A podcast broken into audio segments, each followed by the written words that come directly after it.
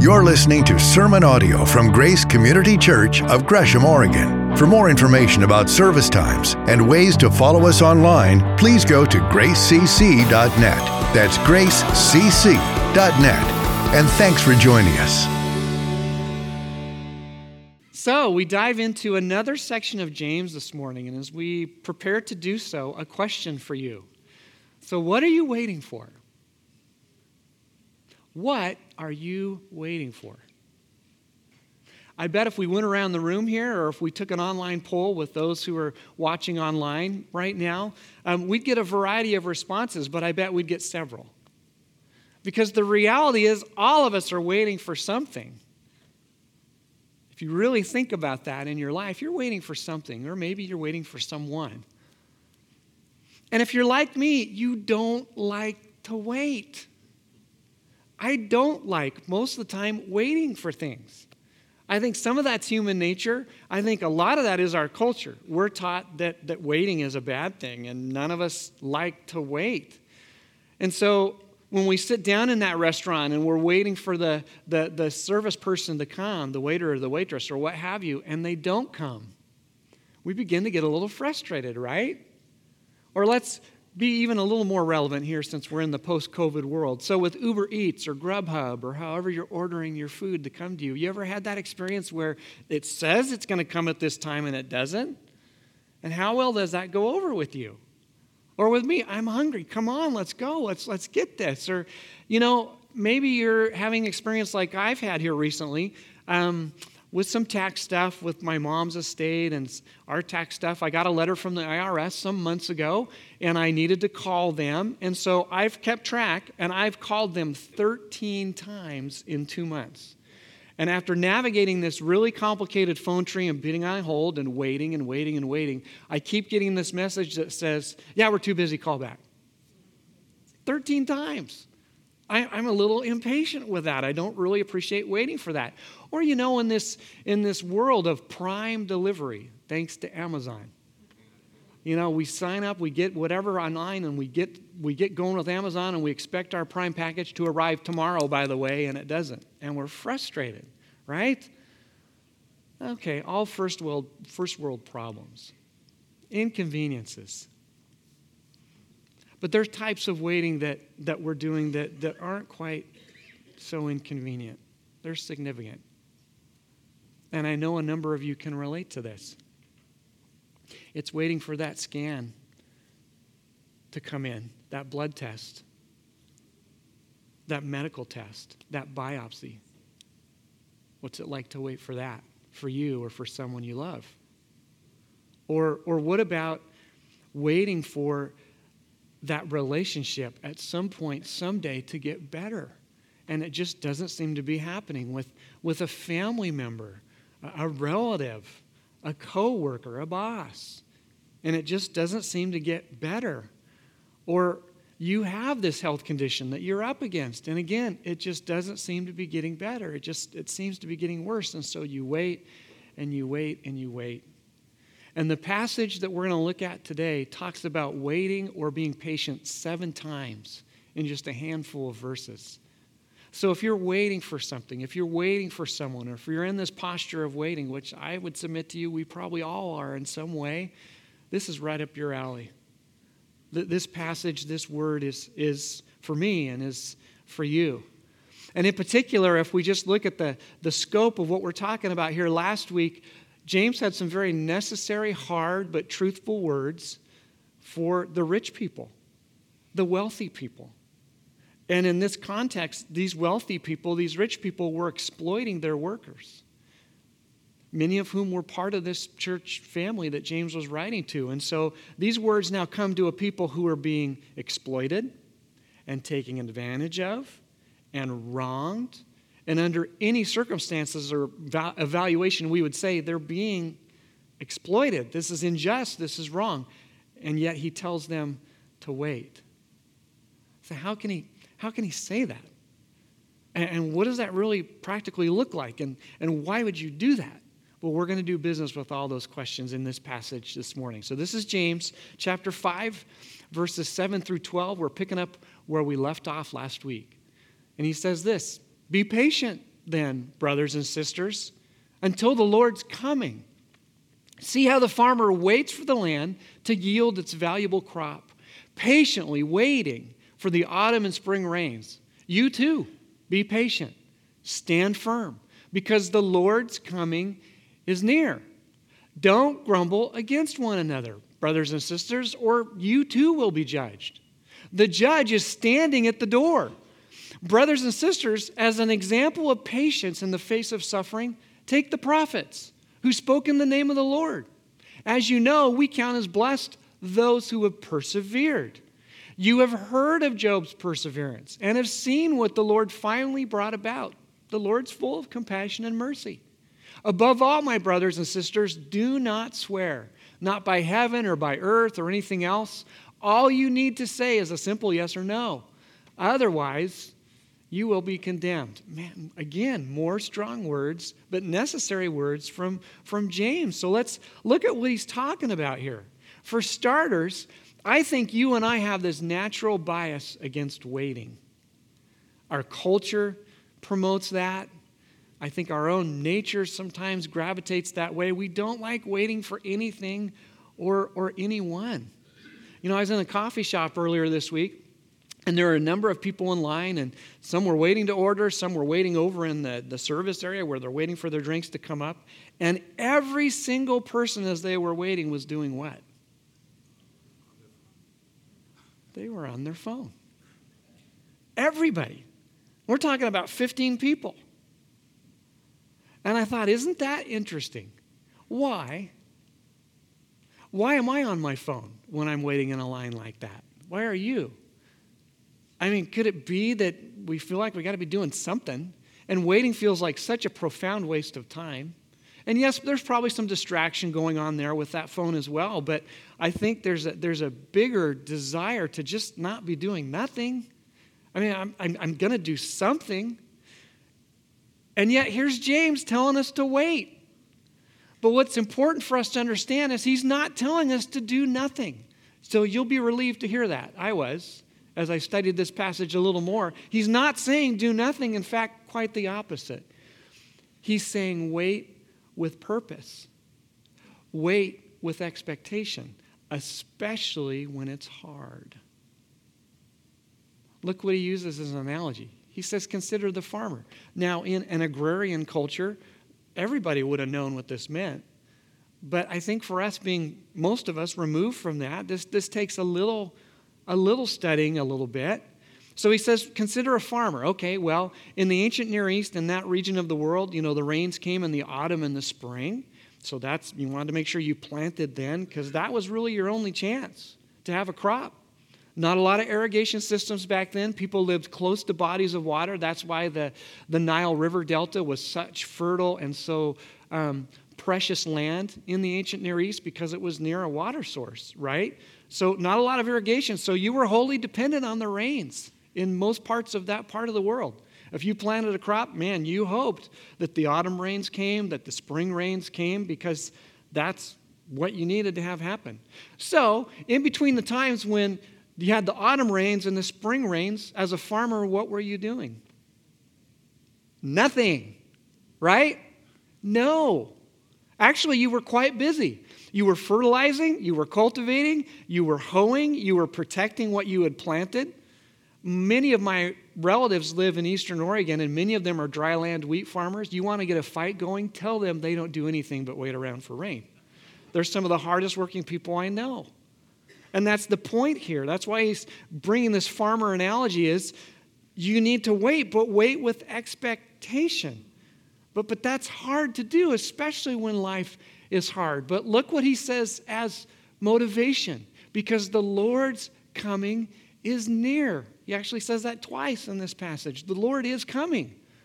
And there was this attitude, this expectation that Jesus could come back at any time. You see that constantly in the New Testament. This necessary expectation that Jesus is going to come back. So, why do you wait expectingly? Because he really is going to come back. So, do you live like that? Does that challenge your daily life? Especially when it comes to waiting. that as long as this may be going on, as long as you may be waiting, the Lord is going to come back. And that, and that matters. That greatly matters. In fact, because of that, he says, stand firm, which I love. In another translation, it says, um, not just to stand firm, but to establish your heart. Remind yourself of what is truly real. And this is really, really important. And I think this goes to the heart of what James is saying here. Too many of us live by our feelings and not by what we know. You ever thought about that? How many of us live by our feelings rather than what we know? It is not an issue of if Jesus is going to come back. Jesus will come back. He absolutely is coming back, and he could come back at any time. And James is appealing here to what we know, not necessarily to what we feel. Live by what you know, not by what you feel. And for folks who were hearing this in the situation they were in, boy, this must have been really challenging for them to actively wait for God's judgment and justice because they were being wronged, they were being exploited. It just it just wasn't right. But there is hope very necessarily embedded into what James is telling them. Because Jesus is going to come back, that has huge implications for how we live life now and, yes, for how we wait for Him to come. What's wrong with you? What's wrong with me? And please don't shout that out. This is rhetorical. But we're all broken. We're all selfish. The closer you get to God, the more intimate you are with Him, the more you realize just how broken and selfish and sinful you really are. Do you realize that everything that's broken about you, everything that's selfish and sinful about me, has a shelf life? Someday, I am going to be made completely whole in fairness through the power of the Holy Spirit and having Jesus Christ in my life. And for those of you who have made that decision, Him being in yours, He is progressively making you into who He's always created you to be. He's, he's calling forth the image of God that's always been there, but has been marred and stained and corrupted by sin and selfishness. So we're in process for sure. But someday, I'm going to be made completely whole. And what that means is when Jesus comes back, all wrongs are going to be made right. And that reality is what he's appealing to to these folks who just, I just wonder how they were hearing this when they're being wronged and exploited and there's injustice and it's just not right and it's not fair and they've been waiting and waiting and waiting. And he rightfully reminds them, man, the Lord is going to come back. All wrongs will be made right. So, in the spirit of what in the world should we be doing then while we wait? Well, we just we join the divine rescue mission. We join the mission of wherever there's something wrong and broken with this world, if we can do something about it in the name of Jesus Christ, we do something about it. That's in part why we do Vacation Bible School. It's not because we don't have anything to do. It's because we believe that God wants all people to know Him, to love Him, and to live in right relationship with Him. If there's something broken, we and we can do something about it, we do. One of the things that runs in the background here and has for many years is a ministry called ARMS, Abuse Recovery Ministries. It's for those who are abusers and it's for those who have been abused. And it's a safe place to come and do business with that. And I was talking with someone in the community not long ago who years ago came to ARMS here. They were in an abusive relationship and and they found a safe place to be able to do business with that and eventually escape from that. And we helped. And that's, that's what we do. Wherever there's brokenness, we do something about it. But he has some other words for us as well. He gives them three examples of what it means to be patient. He mentions the farmer, what we've just looked at, but he appeals to the Old Testament prophets, and then he appeals to Job. And this is the only time in the New Testament that Job is directly talked about, incidentally. But what does he say? He says, Man, at times you're going to suffer, but you suffer with patience and you suffer with prayer. I have a mentor who I meet with every so often, we've met for years and years and years, shared our lives together for many years. And he has a profoundly difficult relationship with his son. Both and his wife do. And there's a lot going on there, and we don't have time to unpack that. But his son is a, is a young adult now in his late 20s. And I've seen this man love his son in the best way he can. And he's not perfect, but, but he has been a very engaged, loving, purposeful father. And his son won't receive it, and his son won't respond to it. And his son, quite frankly, is awful to him and awful to his wife. And because I know this is going to be a shocker, but dads and moms can sometimes parent differently and not always agree on parenting, he constantly is pitting them against one another. And so at times their marriage is really conflicted and it centers around him. And he knows exactly what he's doing. And it's, it's incredibly difficult. And I've seen both him and his wife suffer through the years, literally, trying to figure out how do we reach this kid? How do we love him? How, how, do we, how do we serve him? How do we care for him when he just is awful to them and to those around him? And I've watched this man be so patient with this process, and it's been a hard one. And they're waiting, and they're waiting, and they're waiting, and they continue, they continue to wait. And we have this appeal to Job. You ever heard the expression, the patience of Job? Sometimes it's tossed around like that. But Job was more than patient, he was perseverant. I mean, think about this with me. Think about losing everything that matters to you.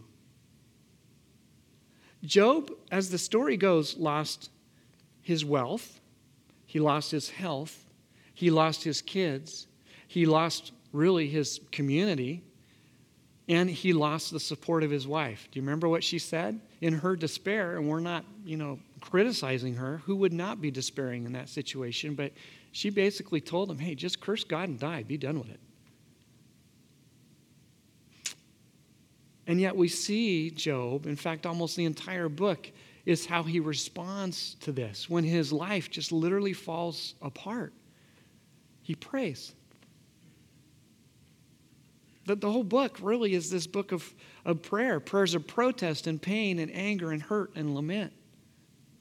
Prayer isn't just the last resort for us, especially when we're waiting, especially when it's hard. Prayer is the, the, the first resort and the last resort. I mean, when's the last time you've talked with the Lord about what you're up against? Because it's so easy for us to just distract ourselves and numb ourselves when we're struggling and when we're, when we're really suffering. So we busy ourselves or we bury ourselves in our phone or movies or electronics or social or whatever it is instead of going to the Lord. And you know, we looked at this dynamic last week, but we think we have more control over our lives than we really do. I mean, we think we've got things figured out until that health scare comes, or until that relationship goes south, or until there's this loss in our life. And all of a sudden we realize, you know what, we're not in as control as, as we think we are. I've certainly had that experience. And I was talking with someone from another culture who was saying, you know, there's so many things I admire about Americans and that I admire about your culture. But he said, but one thing that, that you guys really struggle with is you don't suffer very well. You just don't. Because you don't expect it to ever happen to you. And I thought, boy, you know, at times guilty is charged. And yet, what did Jesus say when it comes to our expectations of, of difficulty and, and trouble? In John 16 33, he said, In this world, everything will be perfect. You have all the money you need, all the health you want, all the relationships you could ever ask for. No, of course he doesn't say that. In this world, you will have trouble. And aren't you glad, thank God, literally, that he didn't stop there? Because what did he go on to say? In this world, you will have trouble, but take heart. I have overcome the world. And, and that matters. And if that wasn't enough, look what he goes on to remind us. The Lord is full of compassion and mercy. We have a saying in our family that we say over and over again because it's perspective and it captures this perspective that we've been looking at here, and that is everything for a season. Sometimes really long seasons, but everything for a season. Do you realize the first illustration he used of this is a farmer and he's talking about seasons of rain?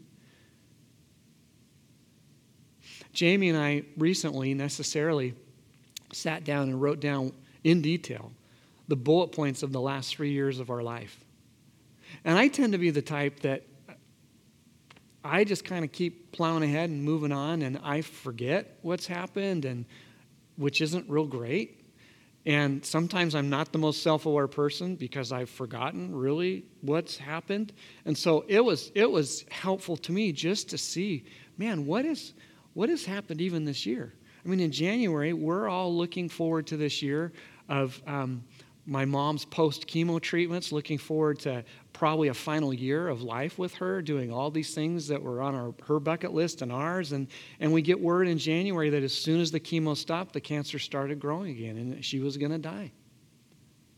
And if that wasn't enough, then, you know, because of that, whenever there's grief and just that kind of difficulty going on in a family, there's, you know, relational conflict with people in my family of origin. It was extremely difficult. And then we're trying to figure out how to care for my mom when she's across town and, and you know, doing that and some last minute legalities with, with her estate and trying to figure out how to navigate that. And, you know, I just, all these things that I'd forgotten about. And I'm telling you about 5% of the last four or five months of, of just all these things that have that have happened and it was hard. And i remember jamie telling me necessarily so. This is a season. We don't know how long this is and yes we're waiting but this isn't forever. And that's such important perspective for us to remember. Everything for a season. The lord is full of compassion and mercy. He really is. And how we respond to those seasons matters. And unfortunately, we sometimes respond by grumbling. Anyone ever grumble? No, not here. I know, me too. What's wrong with people, right? Yeah, of course we can be prone to grumble, and that's why he speaks to it. And I think this is a very timely word for us because another unique dynamic of our culture is that this is a national pastime. This is what we do as Americans. We grumble. Our culture has taken this to a new height. It's not just accepted, it's our right. It's my right to grumble, so I'm going to exercise that right. And so we complain and we bicker and we argue and we mutter and we gripe and we find fault and we assign motives to people that we don't necessarily know are true and we look for hidden agendas. And because it feels so good and it feels so right and justified, especially when we're the ones being wronged. And we're all being wronged on some level, in some way. So why not grumble about it? At least it makes you feel a little better in the moment. Right? And if anyone had opportunity and motive and reason to grumble, it was these people. They weren't dealing with first world, world problems of their Grubhub not coming on time. They were literally starving from the people who were exploiting them and withholding their wages from them and wronging them. If anyone had occasion to grumble, it was, it was them. And grumbling when we really begin to think critically about it and step back from it, is just absolutely toxic. It's poisonous. It's poisonous to relationships and to marriages and to teams. It destroys unity. And notice what he says here. He doesn't just say, Yeah, don't do that. That's not a good idea. Don't grumble. What does he say? He says, You will be judged for it. You, you can't find stronger language than that when it comes to talking about sin and selfishness. It's not just a bad idea. We will be held accountable for the grumbling that, that we do. Those are really strong words. Because we have a unique calling as, as a community. Because one of the things he's speaking to here is this community is beginning to fracture because they're beginning to grumble against one another, evidently. And as a community, we need each other. How do we persevere? By leaning on each other. Again, let's go back to the book of Job because that was the example, one of them, that he appealed to, that James appeals to in this passage. So, what did Job do? He prayed, but he also experienced community. I said he lost his community. Yeah, he did in many ways emotionally. But if you read the story, his community actually came to him. Do you remember what his friends did when they found out all this stuff had happened to him? They dropped everything and they went to him. And for seven days, they sat with him while he mourned and agonized and lamented. When someone's in crisis, if at all possible, you don't Instagram them, you go to them. And there are so many of you who do this well. It was one of the many things that drew Jamie and I to this church so many years ago was this is a community that genuinely cares and is present whenever possible. And ironically, when Job's friends showed up, probably their most significant ministry and loving um, actions towards him were when they said nothing. The first seven days were their golden days because after that, it all went downhill. Do you remember what happened? They had this wrong thinking about God, this wrong theology that, okay, bad things happen to bad people. So this has happened to you, Job, because you're sinful, because it's a you problem, because there's something that you've done wrong, and so therefore God's punishing you. And ironically, they should be praying for Job, and at the end of the book, it's Job who's praying for them. And there's so many things we can unpack there, and this isn't a lesson on Job, but he is appealing to Job and helping us recognize and remember the value and the necessity of community with, with one another, especially when we're waiting,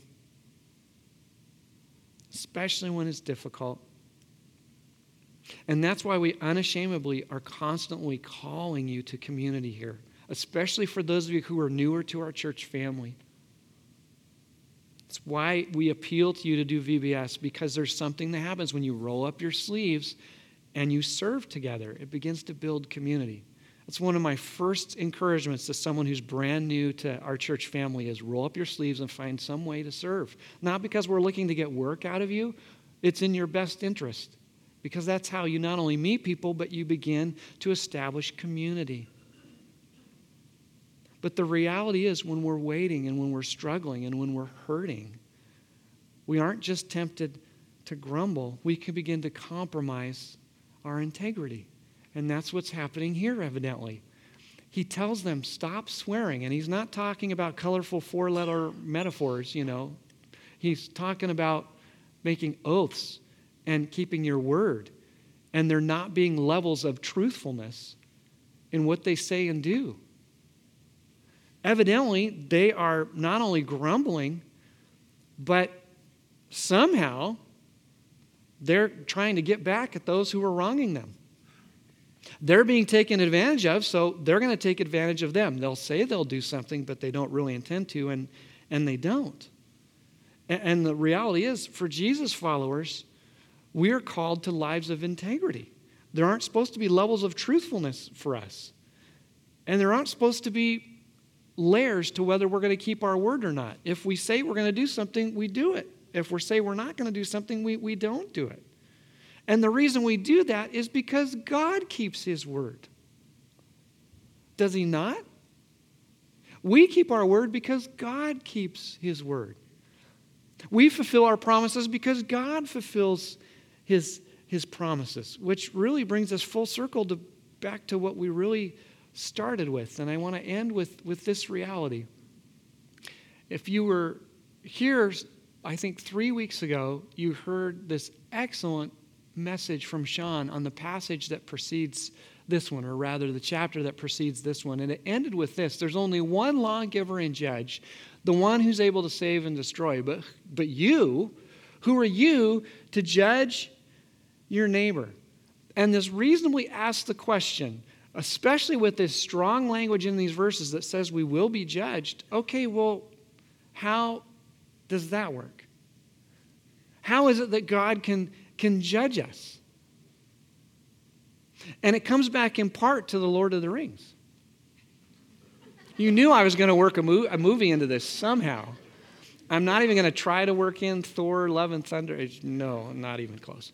So, in Lord of the Rings, in the trilogy of The Hobbit, The second movie is called The Desolation of Smaug, and these dwarves are going back to reclaim their kingdom. And they come to the people of Lake Town who live at the base of the mountain. And there's a dragon, by the way, in the kingdom of the dwarves. And the people of Lake Town don't want them to wake the dragon up, and they do. And you can watch the movie to see what happens. But there's this heated argument at the time going on between really the informal leader, the true leader of Lake Town, and the leader of the dwarves. His name's Thorin.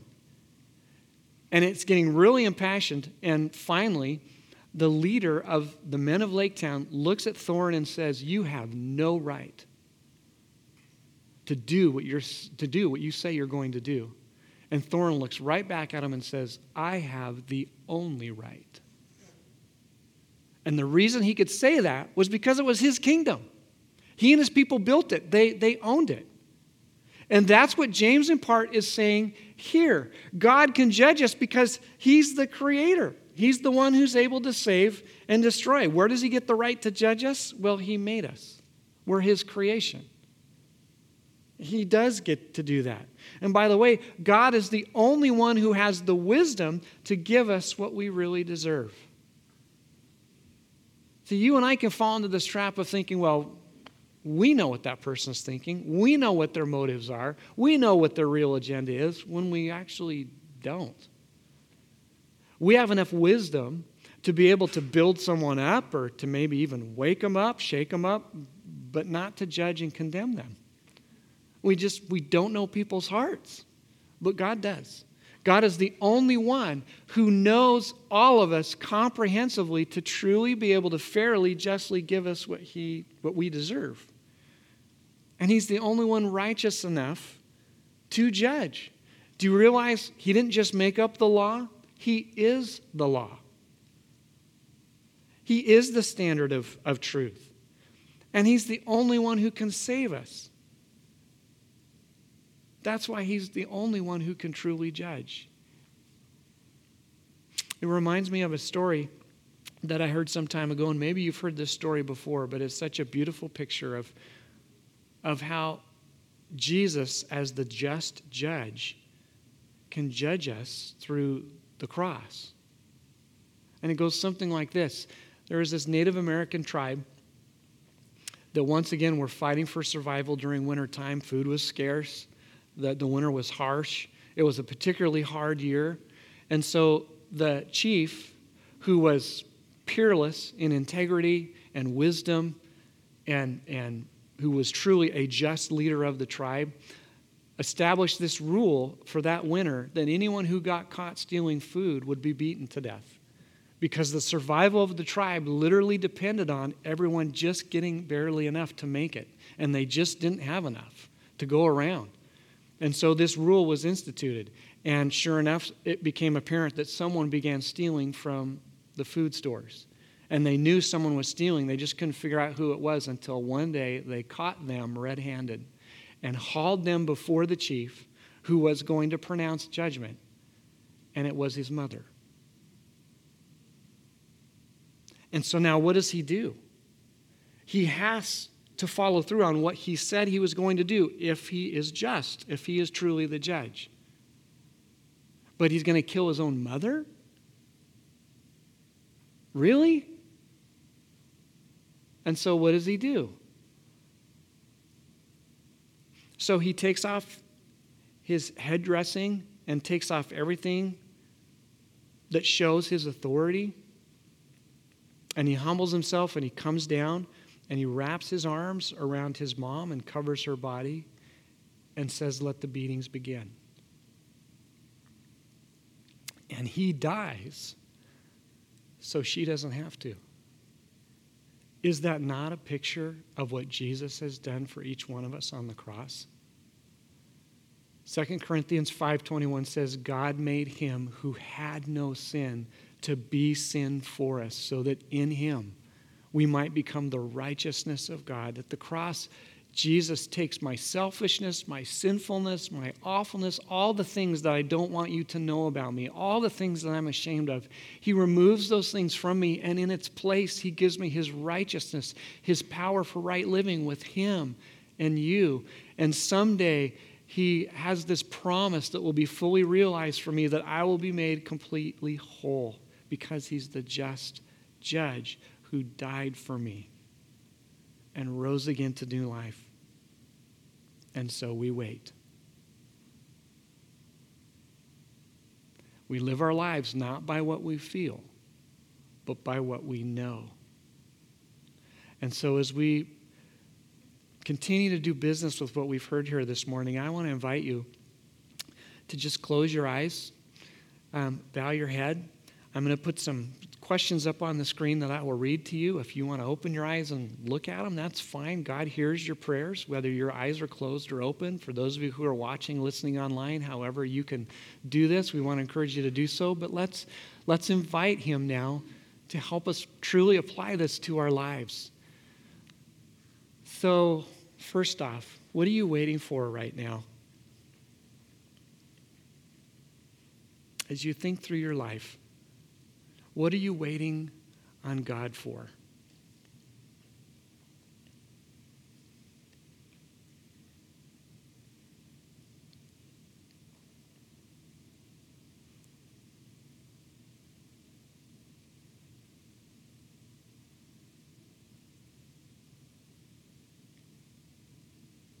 What does it mean to wait with expectation?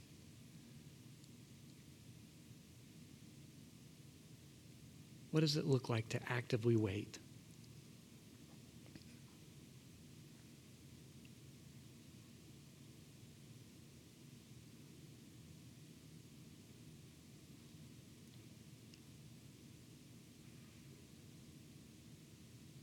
How have you been grumbling lately?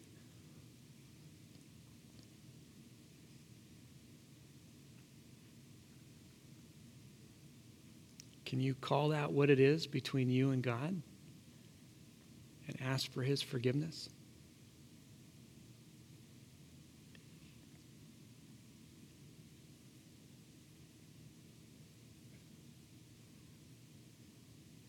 What does it mean for you to persevere?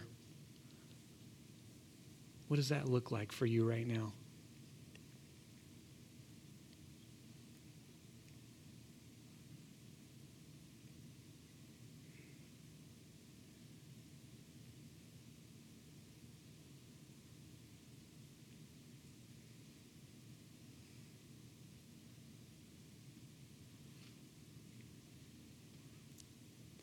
Finally, how do you need to keep your word? What does that look like for you right now?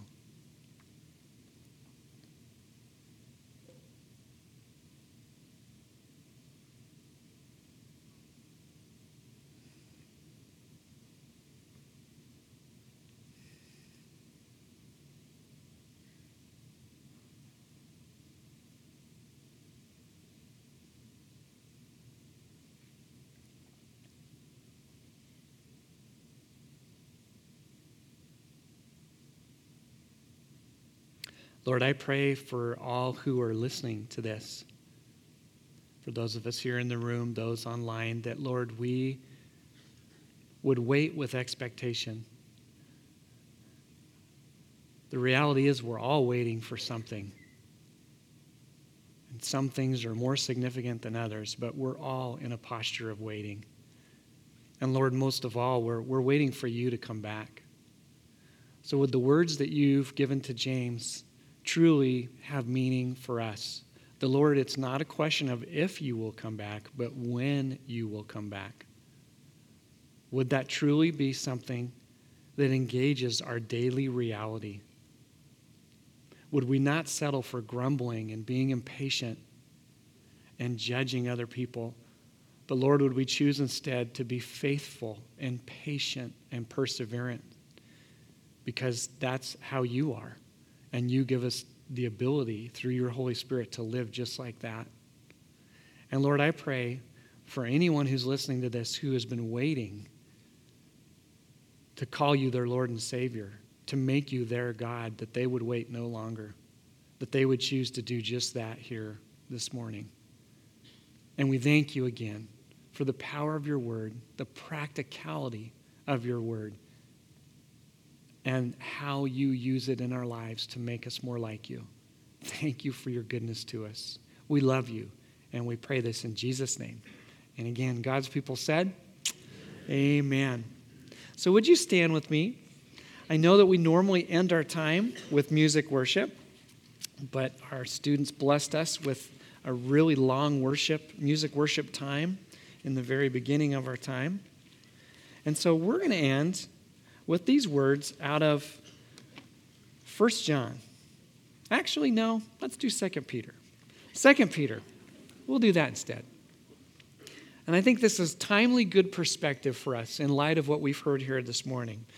But just let this soak in with me here this morning. By the same word, the present heavens and earth are reserved for fire, being kept for the day of judgment and destruction of the ungodly. I promise it gets better. Here we go.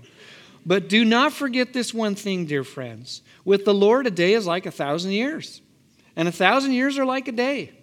The Lord is not slow in keeping his promise, as some understand slowness.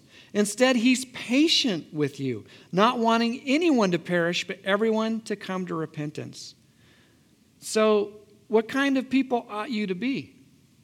You ought to live holy and godly lives as you look forward to the day of God and speed its coming. But in keeping with his promise, we're looking forward to a new heaven and a new earth where righteousness dwells. So then, dear friends, since you're looking forward to this, make every effort to be found spotless, blameless, and at peace with him. Bear in mind that our Lord's patience means salvation, but grow in the grace and knowledge of our Lord and Savior Jesus Christ. To him be the glory both now and forever. Amen. Lord, as we go from here, would we live in a way that is distinctive? Would we wait patiently and perseverantly for you to do your work and ultimately for you to come back? But until that day comes, would we live for you? Would we love you? And would we remember who we are in you? And we ask this in Jesus' name. And once again, God's people said, Amen. Amen. So go and live for him. Thank you for joining us for sermon audio from Grace Community Church here in Gresham, Oregon. For more information about service times and ways to follow us online, please go to gracecc.net. That's gracecc.net.